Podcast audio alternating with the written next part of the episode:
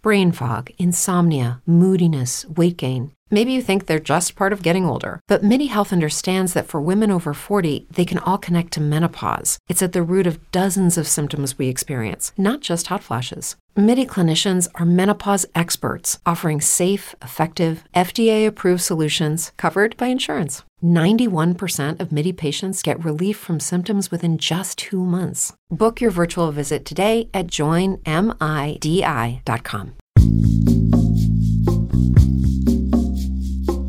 Hey, Rockheads. This is Music to Code by Track 12. Check this out.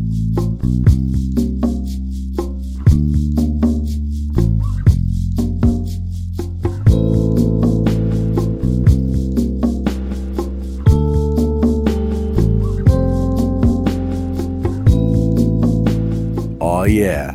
Just what you need to get in the zone when you write code. And get this we just added a site license. Download it once, share it with everybody in your office. Check it out at musictocodeby.net.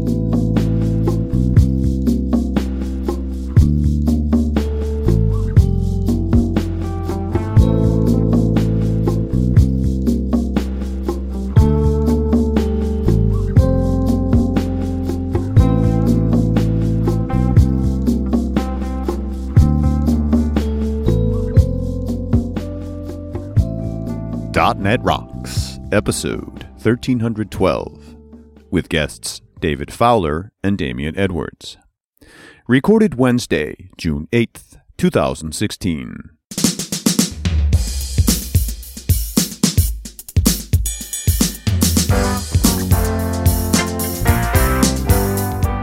Hey, guess what? It's .NET Rocks. We're in Oslo, and I can almost talk. almost talk, but I could see I see why you have your medicine with you. I have uh, my medicine. It's the it has the mark of the maker on it. Yes, it does. That- and that mark of the maker will soothe your voice. Yes, it does. I think I'll take a little sip right, Right now. there you go.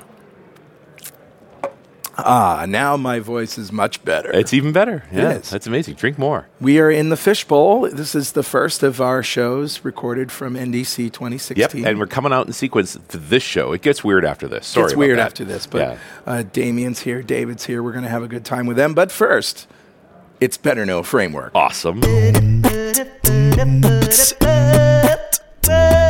And the boys are bobbing their heads to the music they cannot hear. Should take a picture of this. It's good. All right, buddy, what do you got? All right. Well, uh, my friend and fellow App Next developer Robert Freiberg sent, Oh, yeah. in, sent in this one. This is uh, an in memory database for .NET. And of course, you can go to 1312.pwop.me E or just origodb.com. That's O R I G O D B.com. Uh, it's an in memory database for .NET. So in, this is what they say. In memory technology is not just the latest buzz, it's spreading fast and is predicted to be highly disruptive. The first version of Oracle ran on a PDP 11 with 128K of RAM. The amount of available RAM is constantly increasing, with commodity servers approaching the 1 terabyte mark, enough to hold 99% of all OLTP databases in memory. The traditional RDBMS architecture and the relational model along with it are now obsolete.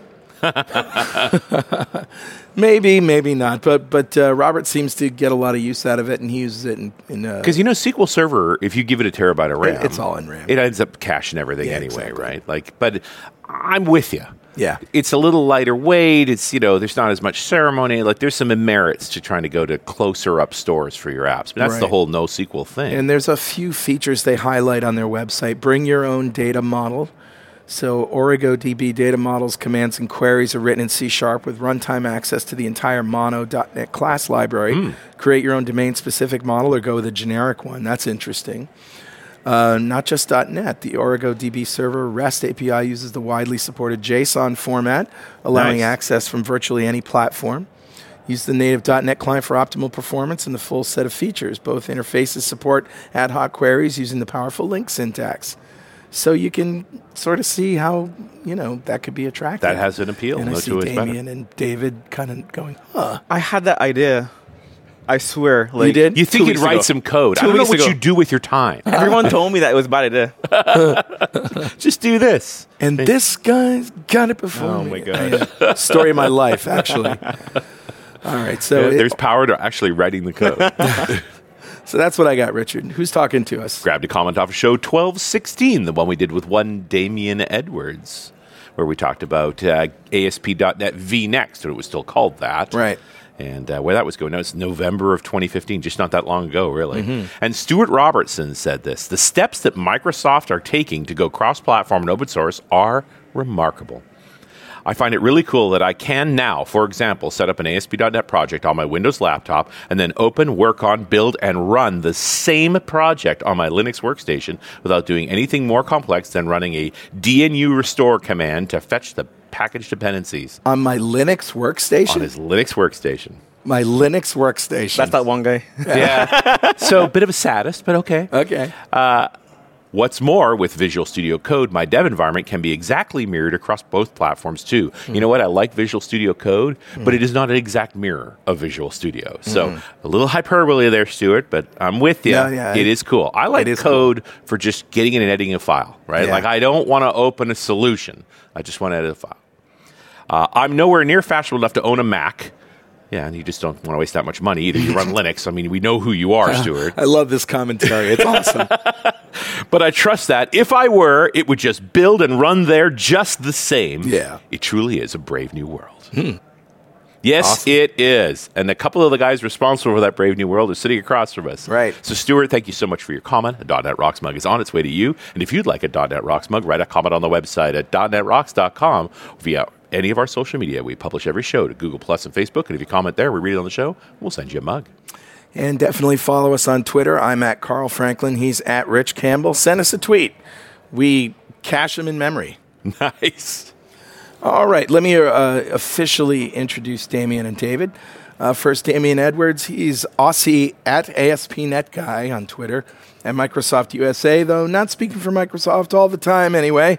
Lover of craft beer, espresso, fine watches, the Seahawks, and cricket. That sounds like me. But what's your real title, though? Oh, you're gonna make me say my Come real on, title. what's your title? Principal Program Manager Manager. Oh, that's awesome. I just wanted to hear you say it. Say manager again. Manager, manager, manager. From the Department of Redundancy Department. Uh, David Fowler is a software developer at Microsoft on the ASP.NET team, also the creator of SignalR. Dude, fist pump for that. You're awesome. and uh, ASP.NET Core Architect. Welcome, guys.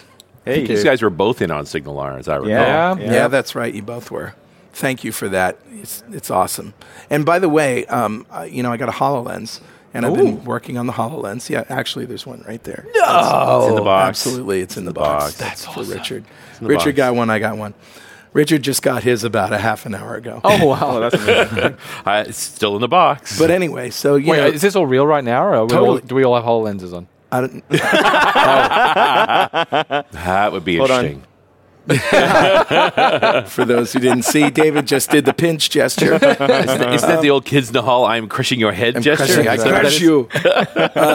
Um, so the Hololens, uh, you know, has a bit of a. It's kind of hard to get networking going with that, and there's a Holo Toolkit, which will be another better know framework at another time. Uh, that has a networking class, but um, I was hoping SignalR would work on it, but it requires .NET 3.5. I think. Uh, there's a SignalR client. So there's SignalR for portable- 2.0. Yes. Well, Yes. For, po- well, uh, it is a PCL, and so Yes. it should work. Uh, what you need is it for it to work in UWP. UWP, yeah. yeah, yeah. And I think the SignalR 221 That we release never that we haven't- released. haven't, released yet, that we have sitting there waiting um, until we can get time to verify it. All right, you and me, Support we're going to talk GWP, yeah. after. we'll, we'll get this going. Well, this is 'Cause what's I fun think- about being at conferences. Because I think SignalR is a great solution for HoloLens for connectivity. Yeah. it's an interesting thought. All right. Anyway, enough of that. Let's talk about what the heck are you guys doing over there at Microsoft on this ASP.NET and .NET framework. What did you do to us? What do we do? We 'Cause you packed the house last session. I yeah, we Yeah, it was just got full. off stage, Yeah. right? And um, it was the probably the biggest crowd we've ever had. Awesome. That I've ever had at NDC. It was like World War Z, where you had the zombies like climbing, on climbing people. on top of each other. I was or, trying to get or like into that the- park a few blocks away. Mm. the sculpture, the sculpture, sculptures park, just stacked up. where yes. there's people. so there were stacked piles of Norwegians in your Yes. session. Okay. Yeah. It and was were they wonderful. carrying torches or were they I- genuinely cool? No, no, no, they were genuinely cool. Great. Um, no, it was good. Um, we've, I think the reality is that we're seeing some of the side effects um, of being more open. Yeah. And I think a lot of the times I can, you know, say honestly that there's been times like this internally at Microsoft before, Yeah. where we've had to make you know course corrections or adjustments before Right. the product is finalized, um, and only a few times have they leaked into the public. Yeah. So the last big one I remember was Visual Studio 2010, where Mm. we did a beater, and I think the RC had been announced, and then they It was just too paused, slow, and it was just Yeah. too slow. It was. I remember And- Soma making the call. Yep. And I was I was doing content planning for the 2010 launch in Yep. Vegas, and suddenly it's like you need to bump out a month. Yep. We're like, we got to do what? Yep. And that was and that was big inside Microsoft as well. Obviously, Oh, that was yeah. a really Huge. big impact. But you had a good band. I had very good band. I had your band. that right. was awesome. That was a heck of a show. So, so that, that's the last big one I remember that was public. But now that we're all open source, um, you know, sometimes things change. Um, sometimes for and, and they're for different reasons. So Yeah. s- some things changed this time that were technical. Some of them were probably fair to say somewhat political, and some of them were just business. Some of them, you know, we acquired a whole company that's famous for doing stuff in .NET. Like So we the- acquired Xamarin. And So Right. the real question is if you hadn't done this, yes. what would the fallout have been down the road? Now I don't have a crystal ball. I don't know. Um, But what was the? I mean, I'm like, let's reverse it then. Mm-hmm. What did you do, and what what kind of things would that have prevented? So we built DNX, right? Right. And DNX was, in a lot of ways, I think it's fair to say, very focused on our scenarios. It was focused on the scenarios that the web team cared about. Server, Uh, you know, mostly. server scenarios, ASP.NET. Yep. and DNX is an acronym for one of these things. um, It was an acronym for .NET something. execution environment. Yep. Execution, We made it up. cross-platform. We X doesn't mean anything, so I we chose see. X. I see. Um, and we said, oh, you can interpret what X means. It's cross-platform. it's, it's execution .NET environment. whatever. Yeah, I think, I think we .NET officially said stars. execution That's when you environment. know it's a real acronym when it really doesn't actually match up to Right, the words and exactly. make any sense at all. Yeah. that- then you know you've nailed it. And so, you know, we basically built an alternate .NET app model Right. um, that didn't come, um, you know, from the quote-unquote .NET group. Oh, got um, it. At that point, you know, the ASP.NET team was still in Azure. You were obviously we work incredibly closely with the .NET team. Yeah. Um, but we built a thing that we that, that was suiting the requirements that we had been, um, you know, that had been blessed and you know, going to be cross-platform. We're going to run Mac and Linux and yada yada yada. To do that, it has to kind of be to be a console app. So Yeah. ASP.NET apps are now console apps, Yep. which they weren't previously.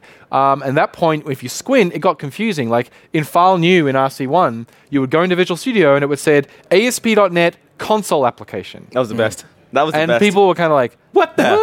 Wait a minute. So it And- seemed it seemed a little fragmented. It seemed then. a little fragmented. And like we fragmented ourselves. And that's not the first time you guys did that, too. You think about what happened to XAML with Silverlight and Yes. WinPhone 8. It's like the fragmentation of XAML got really hairy for a while Oh, I there. remember that one. Yeah, and again, if you were to look back at the reasons why that happened, I'm, Yeah. I'm sure we're not always proud of. You know, like a crystal ball. Go, or we don't have a crystal ball, so Yeah, we can't see yeah. in the future. You look back in retrospect and you go, well, given our time again, knowing what we know now, maybe Yeah. we've done some things So differently. basically, you guys had to sync with the .NET team. Is that what happened? yeah, basically at that point we took a step back. We At met. that- and it was late, so it was already after RC1 had been scheduled to ship. Right. Yeah. right? And so, uh, you We had a totally meeting, honest, this yeah. happened in October. I think the decision was made in late October Yeah. after the MVP summit. And we were shipping at the Connect event in Yep. New York in Yeah. early November. Yeah. Yeah. And it was, so it was like, well, we can't not ship RC1 because we had customers who are ready to run on a Sure. go live supported version of ASP.NET Core. Right. So we don't want to let those customers down, but we had to make this pivot. And so we were left in this unfortunate situation where we had to put an RC out that was supported, and it still is. Oh, well, no, RC2 is out now, so it's not. Um, and, but while also simultaneously announcing that there were going to be some changes. Big changes. Some And- changes. And, let me tell you, the betas of ASP.NET 5 weren't a cakewalk either, my friends. They were Like, awesome. They were awesome. They were What- what do you mean? betas. They were betas, yeah. They were Yeah. betas. They were you know. alphas. We did eight, eight They were betas. alphas. Yeah. They, They were were alphas. alphas. So I'm- I- because we built humanitarian toolbox already, uh, f- going back to, to beta. Starting, Yeah. I think Would beta a rose by any four. other name? yeah, All I know is we're all still alive, but there are a few bodies behind us. but I don't know. I mean, I've used other frameworks, beta to beta, where thing breaks, and then you expect that. I mean, Right. yes, But then when it happens at an RC two, you're like, that's annoying, and I agree. There's totally enough. breaks and there's pivots. Yes. we pivoted. We pivoted. three or four times. I think that's But- that's the fatigue pe- people But see. but I think the thing we really need to remember here is that you did it for a good reason, and Yeah. now, Yeah. and now the result of that is a unified .NET, .NET. And, platform. and, and let's be clear, we haven't even released 1.0 yet. So, Right. like, all this has happened before we did 1.0, which Yep. is much better Than than, after. the alternative, which happens to a lot of other frameworks. Angular 1 and Angular Angular 2 1. are completely different. ASP one, ASP.NET. and, ASP one, and one point one. So let, let, that's actually interesting. to That bring was up. tough, yeah. ASPNet 1.1 and ASPNet 2. Yeah. ASPNet 2 was the largest ASPNet release we have Huge. ever done. Right? Yeah. And well, the .NET framework moved a lot in that rev too. And what did we Yeah. do? We didn't upgrade all the controls that were in ASP.NET Nope. Hmm. 1.1. We created new controls. Yes. So if you had a grid, it was a data grid first in 1.1, and you did data source dot equals blah, and data source, and then data bind on your control. And then we came and said, oh, two-way data binding in ASP.NET 2. Rewrite every single page. review. If you because there were wanna- new controls. Grid e Well- view, list view, but it was backward compatible, though. I mean, it was backwards compatible. Yeah. Yes, it Still was. works, yeah. But You don't that have to. pivot happened internally to the .NET framework, but it still happened. Mm-hmm. And we did it with WinForms and WPF. Yep. Exactly the same thing, it's just that it happened inside the .NET framework. I had some customers that persist those one one apps for a long Some time. people- For good reason. Yeah. Some people don't seem to care that the old thing is still there because Yeah. we'll say ASP.NET Core is a brand new thing. Don't port your stuff. Yeah. Right. If you're you know have a big app, don't port it. Yep. People will go, but it's new and shiny. I- I five is have- better than four. Yeah, Five- I have to port right now. I have to port. And then we renamed it from It's like- five to one because of that reason. yeah, and we went. We're not ready yet. Not for It's everything, like but putting some a things. chocolate cake in front of a diabetic and saying, "Don't eat that," okay? But Yeah. I want you to just sit there and look at it, Is- and we're is going to it publish a great? recipe, and we're going to show you how to make it and, and how to eat it right, but. Don't eat it, okay? Just don't. I promise you don't want it yet. Yeah. So I mean, it, it has happened before, and I think this time, as you, I, I think you, you remarked before the show, people are excited. Like this is a Yeah. whole new era of .NET, Well- and Yeah. people are rightfully have a lot of energy about it, and so you know people get disappointed when things don't work out Yeah. the way they Yeah. It's the wanted. open in era. time. It's an open era, They- right? And and I would rather people be happy, yes. and then if they're not happy, I'd rather they be angry than indifferent. And that's So, actually it, that's the fact that there's so much passion around it. right? Yes. The fact that Twitter got so mean for a while there. Twitter's good at that. Yeah, Twitter is good at that. It can go real so the weird nasty. part about Twitter is we now have random people on Twitter, Facebook, Slack, whatever else is there, Snapchat, you know, Get whatever, a- and trying to trying to convey the company's me- message to like to say like you know we're trying to do X. And we're trying to unify our messages via the blog, and Right. people get desperate pieces of, of information from different people. Yep. So his boss is trying to get us to kind of say, you know, uh, not one thing, but but to to keep in line with the actual message from the Right. company. And it's hard because people are honest on Twitter. Mm. Yes. People say stuff like, "Oh, you know, we shouldn't have done that," but and then people are going, "What do you mean?" And then they, they screenshot Twitter and say. David said X, so it's happening. And I'm like, Yeah. oh my gosh, I didn't mean to say that like that, and But it didn't come out right. if, so if you watch the stand-ups, there's nothing you have said in Twitter I know, you yeah. have not said in the stand-up. and not That's what everyone he said watches the too. stand up. That's what he said too. So Yeah. like the stand ups we probably get we get a couple hundred, three hundred live usually Right. watching, and then we get maybe five, six And thousand watch within that they're week. up forever. and they're up forever. They're up forever, Yeah. yeah. And I think the most ones maybe got ten thousand views. Yeah. But we have to I think we forget, like .NET has millions of customers. Oh, yeah. Millions. Yes. And those are we have to think of all of them. Yeah. When we when we do these things. And sometimes, you know, those customers aren't on Twitter, they're not on they're not watching the stand ups, they're not even reading the blogs a lot of the time. Um, and so we have to make decisions based on all of those things and sometimes things change and Right. we we went full we ran downhill full speed for three years and then we tripped in November a little bit. That's probably fair to say. I want to And say we're something now- a bit controversial, but it's not Don't. controversial. It's not controversial. it's kind of controversial. It's not, it's not. Open source is open source, right? Yeah. But we do own the product. So I've seen you comments. still ship a version Exactly. of this product, without a doubt. we have customers, you know, pay us money to for support and stuff. Yep. And it is open source, but we don't make decisions based on a few people on on GitHub. This- we Right. have to think of everything. And I think Right. that's the big issue with Yeah. this open model is it help. It's very easy to emphasize the squeaky wheels. Yeah. Mm-hmm. squeaky wheels are right there. They're even offering you code. Yeah. So people are input, but they don't get to decide all the time. We, we do take feedback. There's, Right? to be- and to be there is fair- still a business here. To be Yeah. fair, I think um, as a slight rebuttal to that as Yeah. well, because I've heard this feedback, is that that I think a lot of people appreciate that and understand that, but perhaps don't see us publishing Saying the things. outcome Yeah. and the thought processes that lead us to those decisions. Yeah. And so we've had criticisms of too many closed door Closed-door deci- decisions. Yeah. And you know, w- and I, I we're guilty of that. And you know, Yeah, but I don't think you actually close the door. When No. I've, I have definitely watched some of the stand up where it's like, you two had a conversation at the water cooler today, didn't you? Yes. Because Yes. you're just playing off each other, Yes. going through something. Yes. Right? But that's normal work life. I Yes. mean, that's reality. We don't go into a meeting having none of us ever spoken to each other. Right, That's just exactly. not- that's not reality. right. I- I'd like to move on. Before we talk about Kestrel, though, the last time we talked to you, Damien, I think was at the MVP Summit, wasn't it? Yeah, yeah, I November. think so. Yep, yep. on And, and you campus. were talking about um, perf, Yes. and how you were you guys had a lab, and Yep. you, and we then we talked to Hunter about it too, Yes. And so back then you were saying, you know, there's this Java thing that, and I can't remember Netty. what it was, Netty, Netty, yeah. that is kicking our butts in Yep. terms of performance, and we really got to get. So how did that turn out? Um, it's a work in progress. And so back then, I think when I last spoke to you, we were just on the. I think we were at seven hundred thousand requests per second on our on our rig, and then within a couple of weeks of that, we hit one million, which Yep. was a kind of our. That was what we were targeting as our Mm-hmm. first uh, goal. Um, Netty was doing two point three million or something ridiculous Oh, on our okay. server there.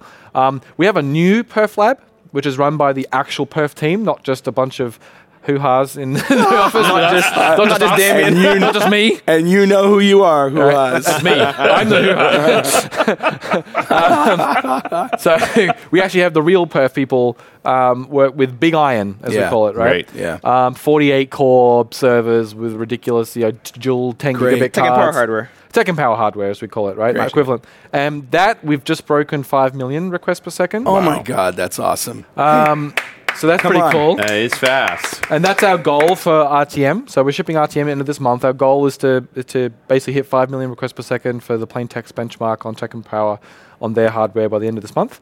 Uh, looks like we're going to hit that. Okay. Um, Netty on our hardware does eight million. oh, Okay, so that's fine. We did, we didn't expect to hit Netty in version one. that's different. Never mind. Yeah, so um, we- we didn't. As I said, work in progress. We're not going to finish, right? I mean, um, Netty has been around for a while, and we knew we weren't going to. We, we, we, we we knew we weren't going to catch Netty in 1.0. Um, they're uh, you know a fantastic inspiration, and they're a, a fantastic framework. So. We're very happy that we're going to hit that number for RTM, and we'll Yeah. continue to work very hard. We're going Yeah. to talk later today, Yeah. where we're going to go into the crazy things we have to do to make a server that fast in .NET, which is kind Right. of cool. Don't use .NET. kind of an un, kind of an unreasonable thing too, right? I mean, I've definitely played the perf game long enough to know Oh. when when we're when all we're doing is competing for benchmarks, goofy things start to happen. It's great. There's some really cool stuff. He says great. I cringe. Why? Because you see pull requests that come in and you're like, oh my god, I can't read this code. What are we doing? What if this guy What dies? is- what- what if this guy dies and we have no comments and there's like we don't know what, what this make, thing is? make them put comments on it. Uh huh. That'll help. Make them do a PowerPoint deck for every I, commit. I like that whole "I'm making developers do things" thing. That's a great idea. All right, we have about seven minutes before the break, so let's give a, a just a quick uh, elevator pitch about what Kestrel is and, and why it exists. so, as part of taking ASP.NET E Core cross-platform, we had to build a web server because ASP.NET E traditionally is run on IIS, and IIS is part of Windows. But right? what about the one that runs on Owen? so we never built a server that runs on Owen. No, but you built an ASP.NET that runs on Owen. No, we built an E ASP.NET that runs on Owen, but Owen isn't a server. Owen is a Right. Mm. contract that allows any server, but we never actually built A server. a production server Oh, okay. for Owen. Other, other, uh, so we, we, we contributed to the Owen effort. We built Katana um, that sort of played in that arena, Mm-hmm. and we had frameworks like Signaler and WebAPI and Katana that would allow you to run things on top of an Owen compliant server. And then we Okay. built an Owen host for System Web. And so you could for run Owen on IIS. It should be sys too. and HTTP sys directly. Yeah. All right, yeah. But that's all Windows. Okay. And so um, there was one called Kayak, Kayak. Yeah. which Lou wrote. Which, No, no, that was. Um, Oh, wasn't it? Firefly. Oh, Firefly. There was one called Kayak, which someone else wrote. More insects, animals. And then Firefly was what Lou wrote. Yep. And that was a cross-platform .NET server, but it wasn't a particularly good one, Mm-hmm. um, and it was never intended to be you know, production ready or anything. It was Mm. an experiment. So then when we did ASP.NET Core and we decided to go cross-plat. In beta 8, we decided we had to do a proper cross platform production server. Yeah. So, thus Kestrel was born. Okay. We used libuv, uh, which is a native um, component that Node.js uses Mm-hmm. to do networking and file I/O and asynchronous management and concurrency and stuff. So we use that. So we get the nice concurrent and asynchronous I/O on all platforms, and then we basically p-invoke into it from C Sharp. So Kestrel is written in C Sharp, but all the networking is managed by libuv. Hmm. And we call into libuv to say, please, yes, accept that socket, give it to me now, write bytes, read bytes, blah blah blah. It's actually a very small piece of code, but it does a lot of stuff. Libuv, yeah, Oh. No, no, our our, our code. Cashel is very small. It parses True. HTTP. Does one thing, but it's very tight code. Yeah. This kind of But it but it's reliant on this other thing to do the sort of the front end, you know, the answering the door the kind bytes. of thing. It, do the sockets and the bytes. The byte pump. yeah, Yep. And it's on GitHub. It is Yeah. all on GitHub. Yep. and it, it's part of the Part of ASP.NET Core. ASP.NET. ASP.NET Core. Yep. And so the the goal is that it you have this version of .NET that runs on everything, and it includes a web server. It includes a web server, assuming that uh, y- you can run libuv on that. Now, because Node has been ported to run almost everywhere, Right. we get that benefit of Yeah. that. Well, they've made libuv run on Raspberry Pis and on even Right. smaller Arduinos and God knows what else. And so, if there's a build of libuv, then it's just up to us to do Right. the work to make it to .NET work there. So, And I see David's contributions to Kestrel, but I don't see any from you. uh, I have contributed. Oh, there it is, way down Da- there. value, yeah. the header. Three value, whole- date header value manager. Nice. I Three whole wrote, and commits. it's been completely rewritten a few times since then. Yeah. but the basic architecture is the same. okay. Because guess what? Writing out dates from .NET isn't fast when you're trying to do 5 million requests per second. Yeah, funny. And the HTTP spec requires that you print a date header when Right. you That is reply. accurate enough. that is accurate enough to do things like cache invalidation. right. And but if you just try and format a date every microsecond, you will get burned. How how do you know this? oh, we found out. Let me tell you how I know this. All the stories, the profilers, the profiles. Oh, man. Yeah. Well, but it's also it's kind of luxurious to to tackle an HTTP pump from scratch again. So building a trivial HTTP server is very easy. Very easy. Building a good HTTP server is one of the hardest things you can it's do. really interesting, isn't it? really difficult to build a good, really good one. secure, Yeah. fast, Stable. Oh my gosh. Yeah. yeah, you know this. It's like never write another SSL library ever again, right? Like it's one of those things. And we Yes. haven't done that, to be clear. yeah, we haven't good. done We don't want any part No of custom that. custom yeah. crypto. No, no crypto. Custom, custom No crypto custom bad. crypto, No, no, no, no, no. we let the experts do that. But yeah, actually getting it right. There's so much testing. There's so many Oh, details. my gosh. And then it's it, it then there's the spec, and then there's, there's what actual browsers Yes, do, what and the what different expected. clients be- do. There's a difference between the spec behavior Yes. and the expected behavior. We've had many discussions about should we just use this encoding or should we actually well apps generally expect what does IE5 do? What are da, da, da, da, all those type of yeah, things, right? no, It's fun. It's pretty fun. brain fog, insomnia, moodiness, achy joints, weight gain. Maybe you're thinking they're all just part of getting older, or that's what your doctor tells you. But MIDI Health understands that for women over 40, they can all be connected. Hormonal changes that happen during perimenopause and menopause are at the root of dozens of symptoms women experience, not just hot flashes. MIDI specializes in compassionate care for women in menopause. Their solutions are safe, effective, and FDA approved. Plus, they're covered by insurance. A convenient telehealth visit with a MIDI clinician can be your first step to getting personalized care. They'll tailor a treatment plan for your symptoms and health history so you can get back to feeling great. 91% of MIDI patients get relief from symptoms within just two months. When your body changes, your care should too. Book your virtual visit today at joinmidi.com. That's joinmidi.com. Hey, Richard, yeah, buddy. guess what time it is? Ah, it must be that happy time again. You got it. It's time to announce the performance of my last mid show joke. It was 5 million laughs per second. Wow. Oh, wait, that was RC2. Yeah, we're going to recall that. So re- reset the laughs to Uh-oh. zero. They pivoted on that joke. It's actually time to give away a Telerik DevCraft collection to one lucky member of the .NET Rocks fan club. But first, yes, cross-platform mobile development has been democratized for .NET developers now that Xamarin and all of its tooling is free for Visual Studio developers. But hold on, before you get started on your dream cross-plat app, you don't want to reinvent the wheel with UI components. Enter Telerik UI for Xamarin. All the UI polish you need for your Xamarin apps out of the box for iOS, Android, and Xamarin Forms. We're talking complex graphs, charts, gauges, and loads of other UI elements, all ready for you to use from the comforts of C Sharp. Grab a free trial of UI for Xamarin or use all of Telerik DevCraft, the most complete .NET UI tool set for any app, web, desktop, or mobile. Get started today at telerik.com slash Xamarin-UI or telerik.com slash devcraft. All right, buddy. Who's our winner? Today's winner is Anders Lundberg. Ah, congratulations, Anders. Yeah. Golf clap for you, sir. Round of applause for you. You got some clappers. I got the clappers. Yeah. Here. These Sounds clappers sweet. are transatlantic clappers. Yes, they get Right there. around. That's Yes. a good Scandahuvian name, Lundberg. Lundberg, yeah, absolutely. And Anders just won the Telerik DevCraft collection. That's a big pile of awesome from Telerik. And if you don't know what we're doing here, go to .netrocks.com, click on the big Get Free Stuff button, answer a few questions, and join the fan club. We have thousands of members all over the world, and every show we like to give away stuff from our sponsors.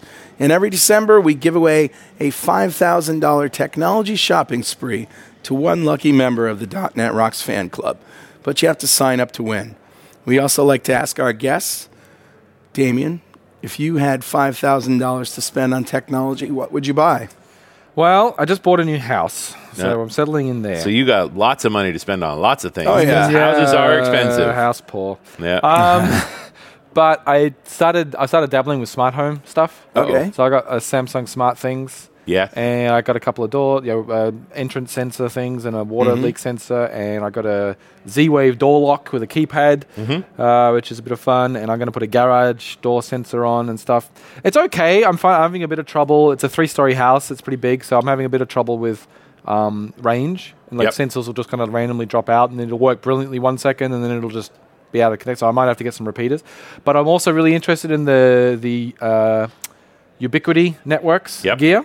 Um, I think my little Netgear consumer thing's not going to cut it in my new house. So they're releasing consumer stuff in summer this year that they've announced. and these are high end Wi Fi gear. Yeah, so The, the, they're a, a recent company. They're doing gangbusters in commercial uh, Wi-Fi gear, and now Mm-hmm. But they're doing setting home up a stuff. real mesh in your house is a bit of overkill. well, they do make it very very simple. I'm with you. But you know, a pair of WRT 1900 ACs. No, I gave up on those. I have one sitting in a closet big at one? home. Yeah, Yeah, the big So- one's got a lot I- of clout, man. It does when it works. Mine just kept hanging. Oh, take, take it back. You I got, did, a, bad, you and got a I- bad one. I gave up. I, I, I lost patience. You got another bad one. Lost patience. And so it's sitting in my cupboard, two hundred dollars worth of router. doing yeah, nothing. yeah. Give it to a Um, friend or So give I it think to an I'll enemy. wait. I think I'll wait for the uh, for the the new uh, new stuff to come out from them. It's and in the I'll- drawer of broken So I, dreams. yeah, I bought a pair. I bought a pair of them, set them up, and then realized I only needed one to cover my house, which Yeah. is a big house. Yeah. But it, uh, yeah, when you get a good one, When they, you get a they good one. You, kick. you, yeah. but the custom firmware thing, like a, a I didn't never did that. DDWRT was awesome, and they've never built the same for Yeah. that big router, which is a damn shame. Because I would turn that thing up so that I could I could log onto my Wi-Fi from like four blocks away. Doesn't that like violate the FCC rules? Or but I'm a something? Canadian. I don't care about your FCC. FCC, what is this thing How close are you to the border? Close enough that you could see my Wi-Fi. so back in the days of CB radio, which was Jeez. in the 80s and stuff, right? 70s and 80s. Uh, there was a, a thing called a linear amplifier that you could put on your base station that just cranked up the power, and it's totally illegal. And my friend, uh, I won't name him, he has he still has this old tube linear amplifier, and its nickname is Grandpa. Let's turn on Grandpa. When he when he holds that thing down, like nobody for miles can hear anything Do, ba- except do like him. birds just drop out of the sky and stuff? Yeah, yeah. Burst into flames. it just completely d- goes over everything. Absolutely.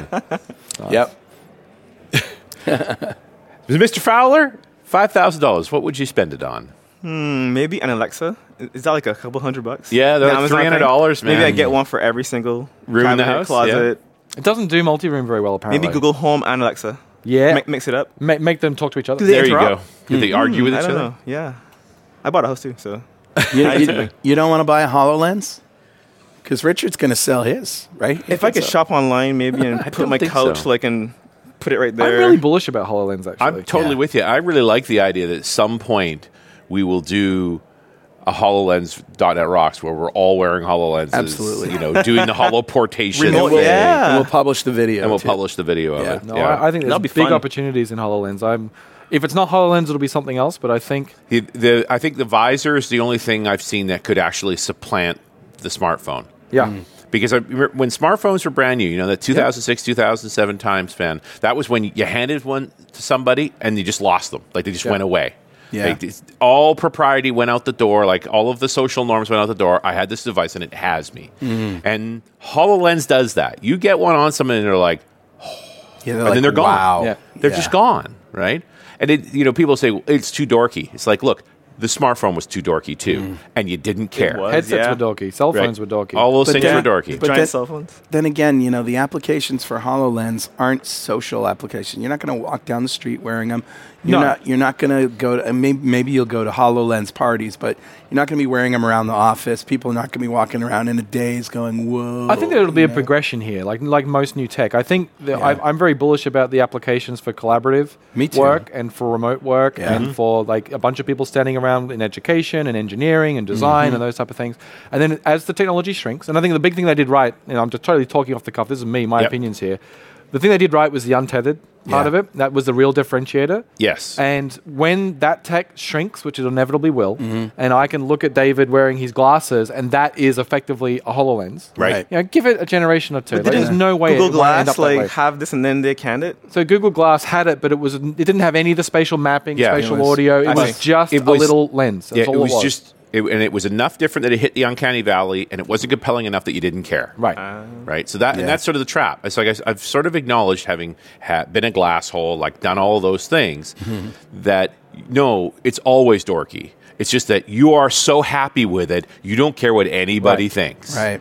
And so But wait till it gets into schools. Like wait, I mean, at my my Yes. kids' elementary schools now, they have laptops and smart projectors, Right. you know, all the great stuff. And then imagine instead of sitting down watching a video, they'll say, "Okay, class, put on your visor." Yep, we're Yeah. going to And then Machu everyone Picchu. will just be in a jungle, or they'll Yeah. be on some ancient ship, or they'll Exactly. be underwater, and then like that—that's how you'll teach, and Let's you'll grow up. experience. Let's experience history. Let's, Let's not read connect with our about it. sister city, Right. Yeah. and let's uh, you know, join to the class in Japan and talk Do you- to them. and there was stuff. a there was a Microsoft video way back when that was that sort of sister city thing or shared classroom thing, but it was like a glass wall. Yeah. and you couldn't and and holoportation is actually better than that. It is. because now it's there's no wall. No, they're in the room They're in with the you, room, yeah. and in the you room walk with you. around and interact. Yeah. Mm, And then imagine you've got a glove and you've got tactile feedback, whatever, Yeah. or an implant. Like you can go. s- I am super bullish. I don't know what the timelines are because Yeah, no one me can neither. predict that, predict that stuff. Nope. But I think they'll find a niche, and then I think it'll become more prevalent as the tech gets better, and we just need the apps. We and need I, the apps. I found a way to prolong the battery life of HoloLens, and that's this. And I'm holding this little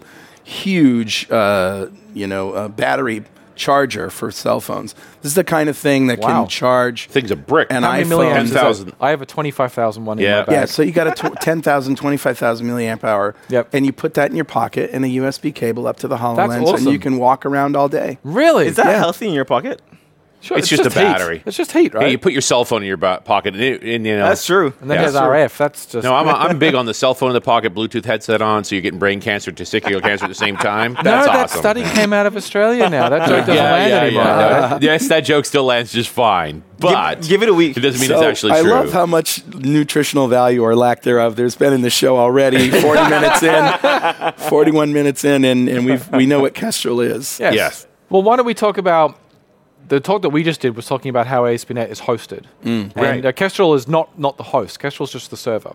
The app doesn't run on the server. The app includes a server so that it can accept sockets Yep. Right. and requests and then run them through the pipeline. It's very different than IIS, Right. Oh, yeah. And the host and the uh, IIS was both the host and the server. Yes. But they are separate things. And in, in .NET Core and E ASP.NET Core, the host is very different to what it had been previously. Hmm. And we just did an entire talk where we built. We've, we went through how .NET Core hosts .NET.exe, Mm-hmm. which is you know native code that then finds a core CLR on your hard drive in a relative location to where the .NET .exe was. It's not magic anymore. It's just like oh, look next to me in the folder marked runtime. Right. Go in Yeah. there and look for something that I can boot.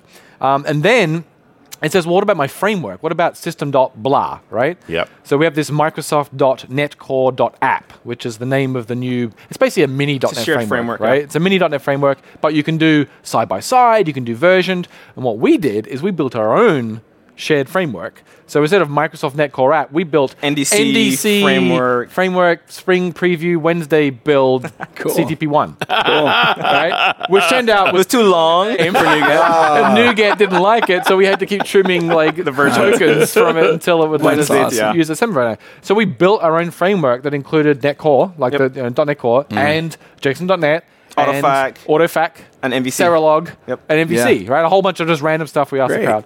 And we built a framework, and then we packaged it up, put it on disk in the right place, created a NuGet package that represented it, and then we created an app that used that framework, Mm. Nice. and it ran. And then we d- published the app, and the publish output didn't include the framework because it's assumed the framework will already be on the server, Right. right? Right. That's what a framework is. Yep.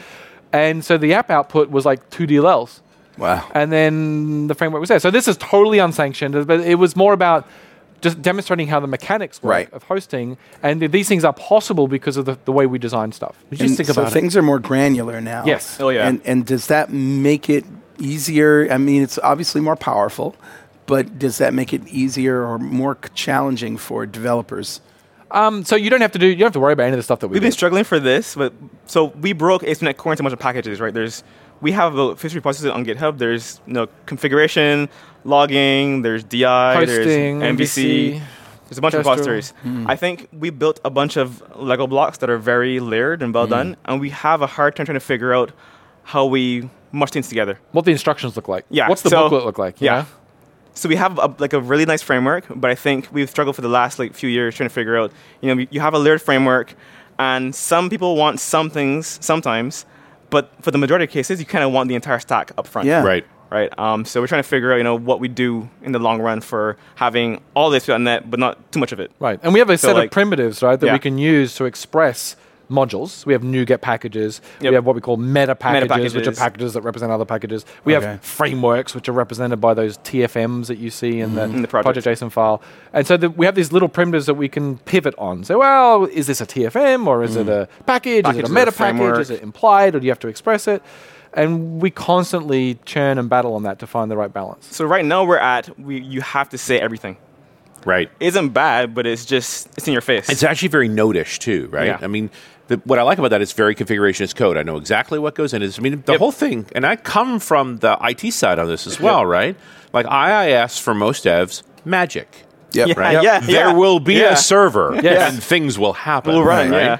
And for me as the ops guy, it's like I've always described IIS as a Swiss Army knife with all the blades out. Yes. Right. Yeah. And I have to That's go right. through this ritual with tools and things to turn off the stuff we're not using. Yeah. So the fact that you've gone completely the other way and said these are the only things that will exist makes my job, you know, on the infosec side way easier. Easier. Makes makes it tons easier to figure out what changed between this version and that version. Like I know it's a lot of ceremony, Hmm. but it's very clear. It's really declarative, and that that kind of makes me happy because we've been doing too much voodoo Yes. for And too that's, long. that's what why Node was so popular, wasn't it? Because it was just pure and simple, and then the Yes. things you want to add, you add them as you need them. packages. Yeah, and the difference with Node, I think, was that Node didn't prescribe anything other than that core. Yep. Mhm. Node.exe is 10 megabytes. You run it, and you get a socket and an HTTP server and a Mm-hmm. file I/O abstraction Console. and nothing else. and after that, it's up to you. And then after that, and the JavaScript standard library, which has math. Yeah. And then- but then you also now you start standing up templates of oh, okay, Right. well I'm going to want this and this and that. you know you start. But they pulling those didn't come pieces from together. Node. They came from the Node community. And this is where you know we also feared the framework just becoming a beast. Right. Right. And it, there were some times in the past where it was a beast.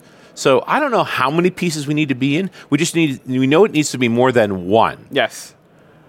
But And I'm less sure there's a than- number that's too large. Right Yeah. now, found new project downloads 210 Packages. packages. Might be a little too much. That's a lot. Maybe too granular.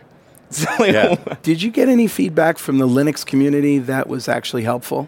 So, yes, but I think in somewhat typical Linux fashion, we didn't get the same feedback from the whole Linux community. When we went when we talked to companies that used Linux or use Linux, we would often we would say, "Hey, we're thinking about doing it this way or this way." And one company would say, "Yeah, you should do it the first way. That sounds great. Lovely." And then you go to the second company, they go, "Oh, you should do it the second way. That's how we do it."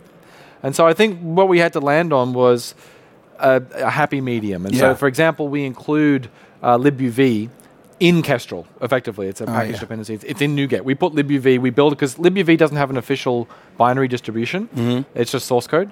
Um, and then other people package it up. And so we build it for Windows, for Mac, for various Linux distributions, Distributions. and we put it in a NuGet package. Yeah. And then Kestrel depends on that, and then we distribute it that way.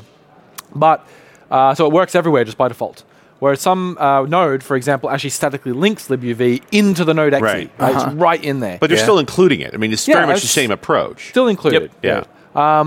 Whereas sometimes people would rather they install libuv as a system module on Linux and like s- you know, link it, whatever file linking from one place to another, and then someone calls load module file Yeah. name, and then the the platform just figures it out.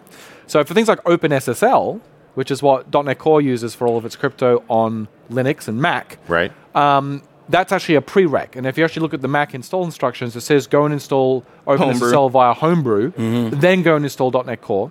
And on Linux, the on Debian anyway, the apt-get package for .NET Core depends on the OpenSSL So apt-get some package. people like it one way, some people like it the right. other. And so you know, we we include it, but if you don't want to do it that way, I think our Kestrel code will try I think so too. load module first. First. So if you I have think installed so. as a system module at libuv1 so something something whatever, it'll load that, and if that doesn't work, it'll load it from its local Package. copy. All right. Right. Right. So we try and keep everyone happy. As much And as we everyone's can. happy pretty much. Oh, so far. I mean, Yeah. I don't know. We were at Are Aus- they, are we- they all equally annoyed? Yes. Because you're never going to be exactly right for any one person. we were at really. OzCon and we taught a co- uh, workshop on ASP.NET Core, and there was one guy in the crowd who had Fedora. yes. And he was like, I can't get to work. And we're like, We don't "What is support that? Fedora. Oh, so okay, Fedora. That's next. And then there's some guy who's like, I have Gen 2 or Mint, and then we Mint. don't we don't support Mint yet, I guess. And Right. So I mean, we started with the CentOS. the distros yeah. that are support on Azure, Right. yeah, yeah.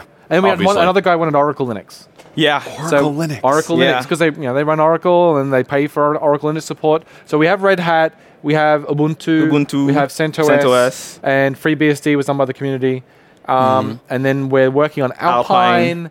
We're Fedora, um, But- Mint probably works now. Yeah, we have- Ubuntu 16 doesn't work yet. We're working on it because Ubuntu 16 is different to Ubuntu 14. It's pretty crazy, actually. It's crazy. Dependencies are insane. yeah. So I just heard that um, Azure and, and Apache are now working together. Oh, like okay. Apache runs Oh, on wow. Azure.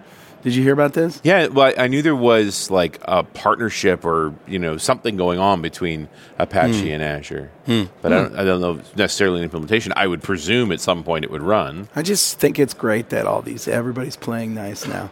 Some Yeah. guy found the bug saying, I want a module for Apache for ASP.NET Core. And we were like, What? Really? Yeah. and he was like arguing. He was like, You know what? I want the module. And we were like, uh, Use mod, mod, um, mod proxy. And he was like, No, I want a thing to boot the process, watch it for me, you know, manage it, kill it. And I was just like, Wow. that So- doesn't exist. There, I mean, there isn't a module out there for Everything Apache. reverse proxies, no one launches the process. There's no process launching module for Apache. Seriously? Nope. Interesting. It's pretty rare, actually. Why would you do that? Yeah. That's it's a, Yeah, you just. you- Well, they you- wanna They be don't want to forward. use Nginx. They want to use Apache. You Yeah. want Apache as the you know answer the door, answer the socket, Yeah. and put hand it off to you, and Right. there you go. And I was like, Interesting. Wow, that's never. I've never heard that before. okay. It just, in, I got to think on your side, like life was pretty easy when it was just Windows. Oh my Like, gosh, it was so- This is an explosion of complexity. yes, it was. It was much easier. comparatively. It was much easier. but Windows is no cakewalk either, right? I mean, Right. Windows has this incredible feature, which is every program that ever ran on Windows ever will always forever run on Windows. Yes. I, we we talked. I don't know if you were even a co-host then, but I talked to Jeff Richter years ago, who is a contractor on the Windows code. I think he's an employee now. actually. He is. He Yeah, works yeah. on Service Fabric. Yeah. yeah, so he was a contractor. He says, "Man, you wouldn't believe that if running this app, then do this branches in Windows. There Wow, are so many that have to co- special code for special apps. Keep that it are working. I think we hacked had in to there. talk with Dare Abasanjo about s- the same sort of thing too. Yeah. You know, it's just Yeah. it's one of those things. But It is. I mean, you talk about what are the true sort of genetics of Microsoft?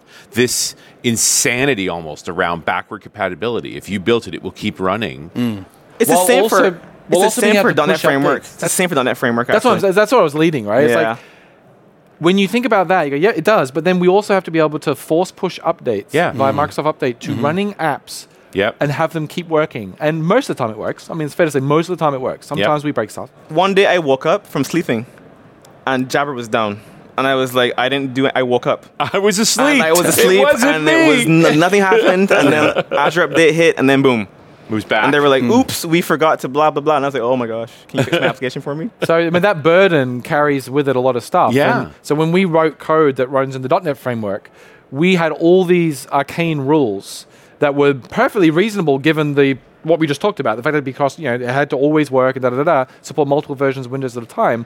But we couldn't do things like if a new API appears in the .NET framework, System Web couldn't just call it directly right. because we have this thing called patch families. Patch families. Mm-hmm. Which means because you have to be able to patch system web separately to other parts of the .NET framework. Of course. Otherwise, your, your patches would always be enormous. Huge. Yeah. Right?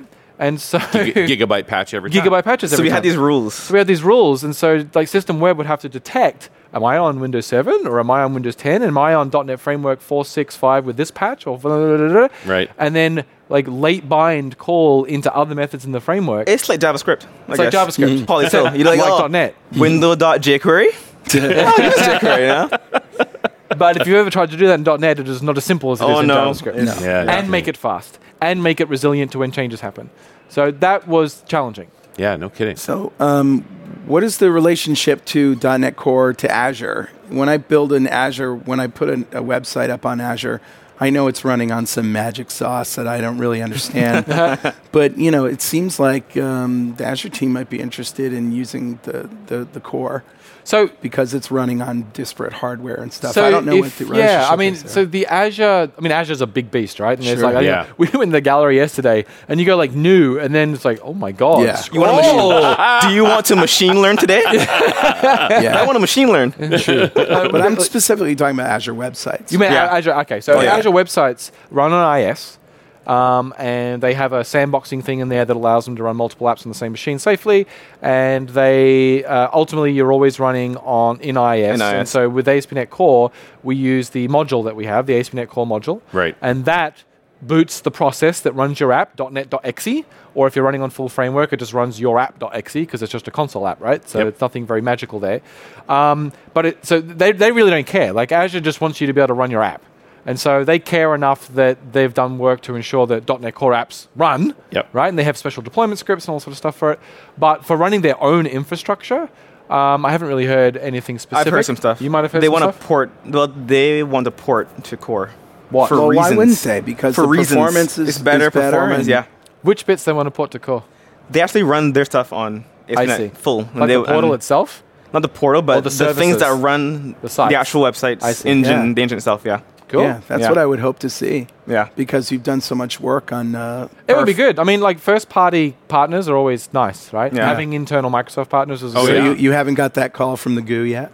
No, oh, well, but it- it's always a part. We, we- Yeah. we obviously try and support our Microsoft partners, and Sure. other teams as much as we possibly can. Obviously, Like right? well, Bing, and it- Bing is interested, right? Bing is super. in- they you know, care about using Right. ASP.NET Core. Well, and, Great. and for us on the outside, every time we see another team use your Yes.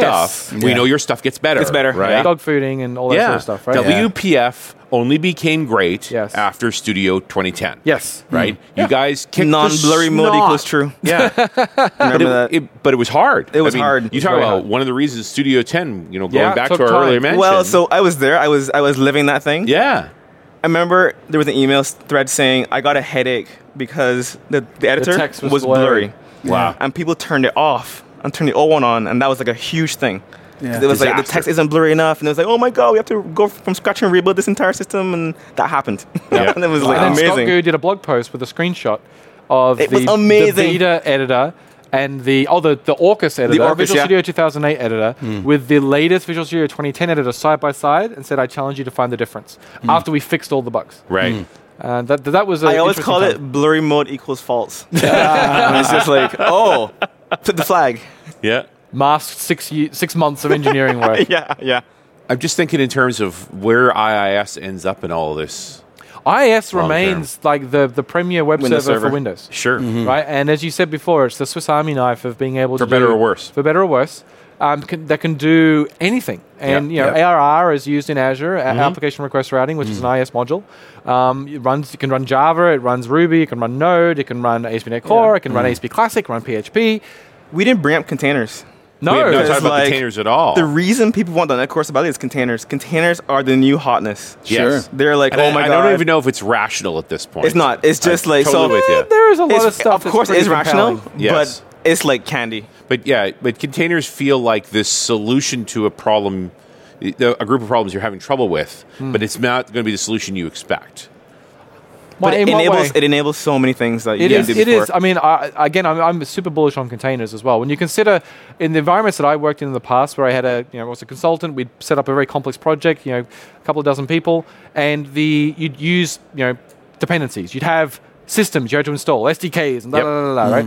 And then when you think about in a container model, where that all just gets encapsulated Yes. in an In a image. So the File class can of issues describe- caused by yeah. the dev environment Right. being different from production environment, Yep. I think containers address that extremely well. and VMs also addressed it, but they're just too slow. and They're heavy. too Yes. big, and, to- da- da- it da- da, just- you know? you just- you- everybody was carrying around a Delosaurus. Exactly. And, So- and, you know, and remember the Azure Power Pack to try and automate all Yeah, that yeah. stuff, generating those things? Yeah. Or you could hit yourself with a hammer because it wouldn't take as long, it didn't hurt as much. So, is there something special about ASP.NET Core other than that it's smaller and faster, that it, it plays for well the- with containers? when it comes to containers.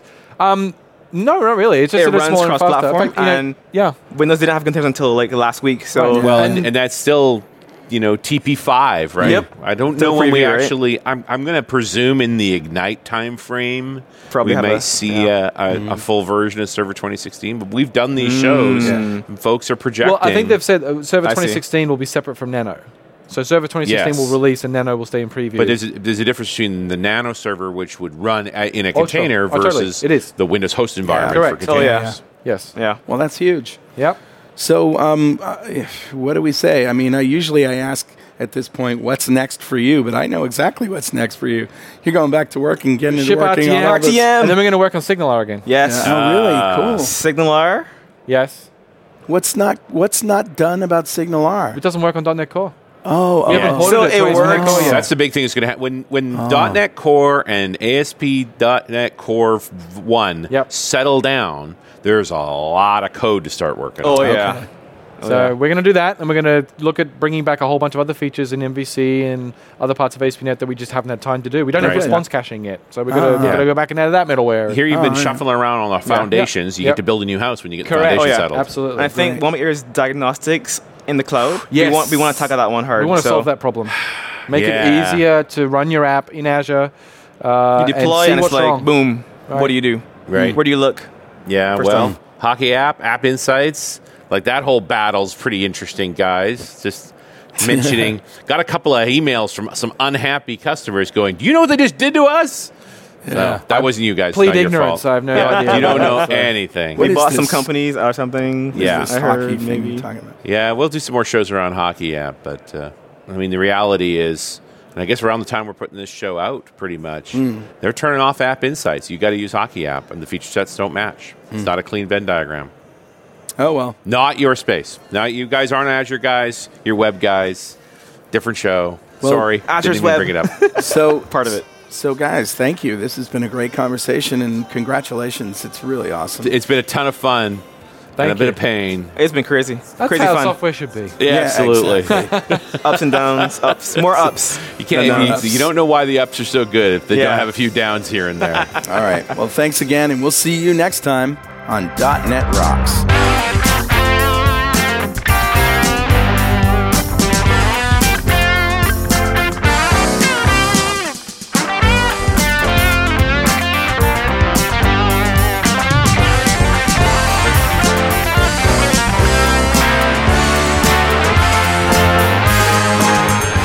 .NET Rocks is brought to you by Franklin's Net and produced by Pwop Studios, a full-service audio, video, and post-production facility located physically in New London, Connecticut, and of course in the cloud.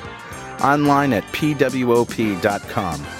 Visit our website at E dotnetrocks.com for RSS feeds, downloads, mobile apps, comments, and access to the full archives going back to show number one, recorded in September 2002. And make sure you check out our sponsors, they keep us in business. Now go write some code. See you next time. Got transmitter banned by the FCC. Yes, I'm a toy boy. Life is hard.